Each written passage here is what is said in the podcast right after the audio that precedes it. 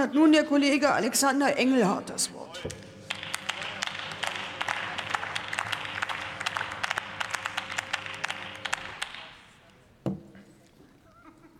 Sehr geehrte Frau Präsidentin, sehr geehrte Damen und Herren, liebe Kolleginnen und Kollegen!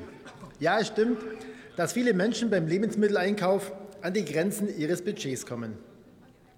Es wäre jetzt ein leichtes, der Linken mit den vorgeschlagenen Preisbremsen den Griff in die Mottenkiste des Sozialismus vorzuwerfen. Doch wichtiger ist es, die Hintergründe dieses Problems genauer zu betrachten. Was sind denn die wirklichen Ursachen dafür, dass das Geld für den Lebensmitteleinkauf knapp ist? Das sind nicht etwa die gestiegenen Lebensmittelpreise. Der Preiskampf im Lebensmitteleinzelhandel ist nach wie vor sehr intensiv. Dieser Preisdruck trifft zuerst die Verarbeiter, die diesen dann auch an die Landwirtschaft weitergeben müssen. Angesichts des anhaltenden Höfestaubens und der stark gestiegenen Kosten für die Landwirtschaft ist klar, dass dort keine Luft für Preissenkungen bleibt. Vielmehr sollten wir aus Krieg und Krisen lernen, dass uns die Versorgungssicherheit durch unsere heimische Landwirtschaft faire Preise wert sein muss. Schließlich fordern wir dies auch in allen anderen Bereichen.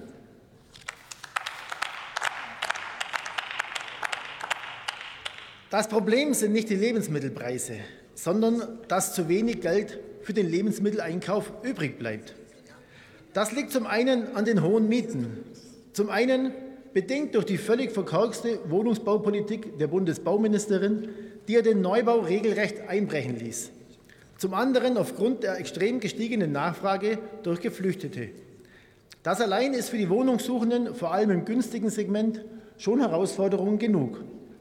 Die stark gestiegenen Energiepreise sind ein weiterer Faktor, der das Budget der Menschen belastet. Auch das haben Sie durch Ihre ideologische Politik zu einem beträchtlichen Teil mit zu verantworten. Sie haben nicht etwa das Angebot an Strom durch die Wiederinbetriebnahme der letzten 3 bereits abgeschalteten Atomkraftwerke erhöht. Nein, Sie reduzieren es zusätzlich durch das Abschalten der 3 noch verbleibenden Atomkraftwerke. Die Geldentwertung durch die hohe Inflation trifft vor allem die Menschen mit niedrigem Einkommen. Dies versuchen Sie mit Geldgeschenken zu vertuschen. Die durch Ihre Politik extrem gestiegene Staatsverschuldung ist jedoch der Haupttreiber der Inflation.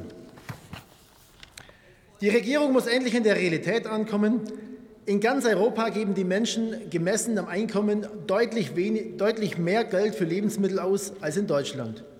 Das Problem sind also definitiv nicht die Landwirte und die Lebensmittelpreise, sondern die weltfremde und unseriöse Politik der Ampel. Vielen Dank und frohe Ostern.